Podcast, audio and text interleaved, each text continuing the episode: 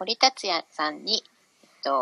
メディアの質問疑問をぶつける森達也のメディア相談室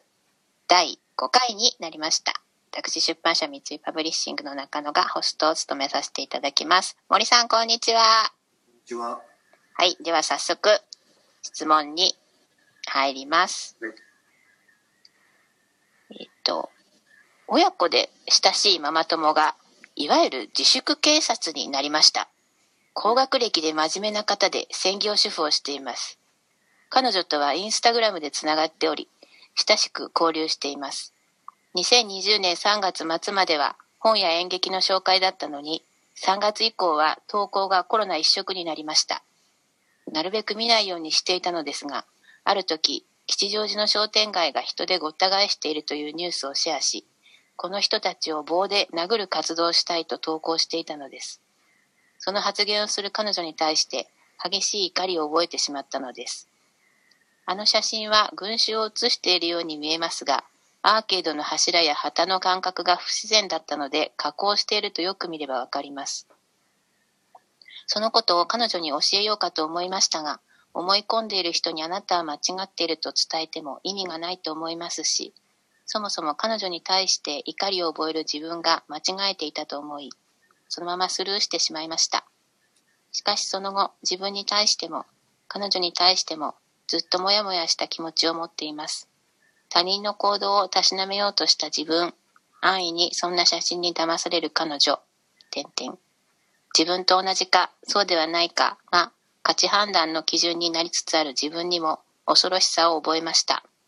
これからもこういう投稿が増えていくと思われます。森さんに伺いたいのは、フェイクニュースを妄信して拡散する人への対処方法です。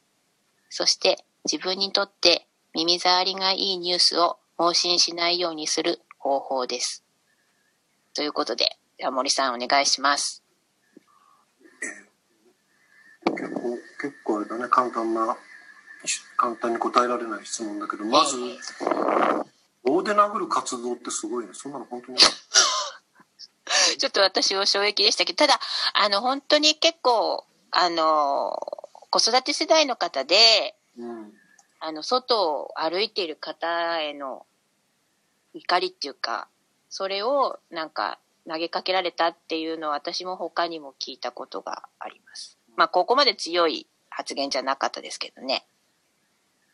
まずは写真はそれちょっとどんな写真なのか、ちょっとねちょっとこちらではわからないんですけど、明らかな偽造であるんだったらそれは伝えればいいことじゃないかと思うんですけどね。この写真ちょっと変だよって。まあでも仮にその写真が本物であったとしても、やっぱりまあなんだろうな、そういった人たちに対しての怒りっていうのは同じでしょうし、まあ、まずはだからやっぱりリテラシーを持って親しい人であればね、持ってもらえるように少しこうアドバイスというかね、関係壊れないレベルでこれおかしいよとか、こういう情報もあるよみたいな言い方はできるんじゃないかなと。その人との関係をね、今後も維持したいんであればそう思います。僕への質問としては、フェイクニュースを妄信して拡散する人への対処方法、そして自分にとって、耳障りがいいニュースを妄信しないようにする方法、まあ多分これ答え一緒だと思うんだけど、要するにネットリテラシーですよね。マスメディアに対してのリテラシーとネットの場合少し違うところがありますね。それはアルゴリズムですね、ネットの場合はね。だから例えばスマホのこの空間というか、このスマホの画面、長方形のこのスペース、あるいはパソコンであればもうちょっと大きなディスプレイだけど、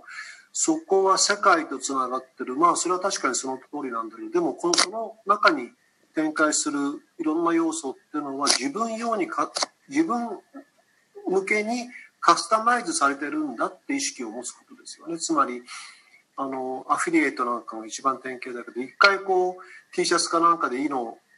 なんかないかしらと思って楽天とかあの辺でこうね、いろいろ検索すると、その後ずっとそういろんな広告がどんどんこう入ってくるみたいな。つまりネットっていうのはアルゴリズムで、そうしたことを計算して、そのマーケットに向けて、環境設定をするわけですから、だから自分にとって居心地が良くなるのは当たり前なんですよね。SNS が典型だけど、自分がやっぱりフォローするっていうのは自分にとって耳障りのいい、自分の意見に近い人をフォローするから、そうすると当然ながら、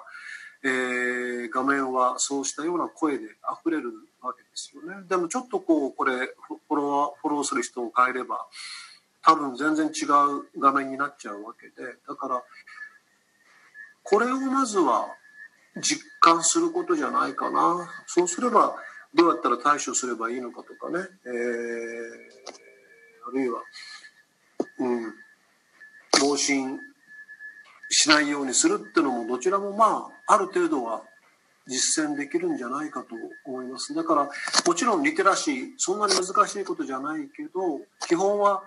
ネットもマスメディアも同じですけれど、特にネットの場合はアルゴリズムというものが働いてるんだっていうことは押さえておいた方がいいと思います。なるほど。この盲信して拡散する人への対処方法は、まあちょっと冒頭に森さんもね、伝えればいいんじゃないのっておっしゃいましたけど、まあ関係性次第ですけど、まあ、伝え方もまあでも関係性次第ですよね。そうですよね。この辺りに来るとちょっと人生相談っぽくなってますね。なるほど。これ以上踏み込まない方がいいかなって気がするんだけど。わかりました。まあじゃあまず、その仕組みを知るっていうことですね、特にネットの、まずはそれにつきます。ネットの場合特にね。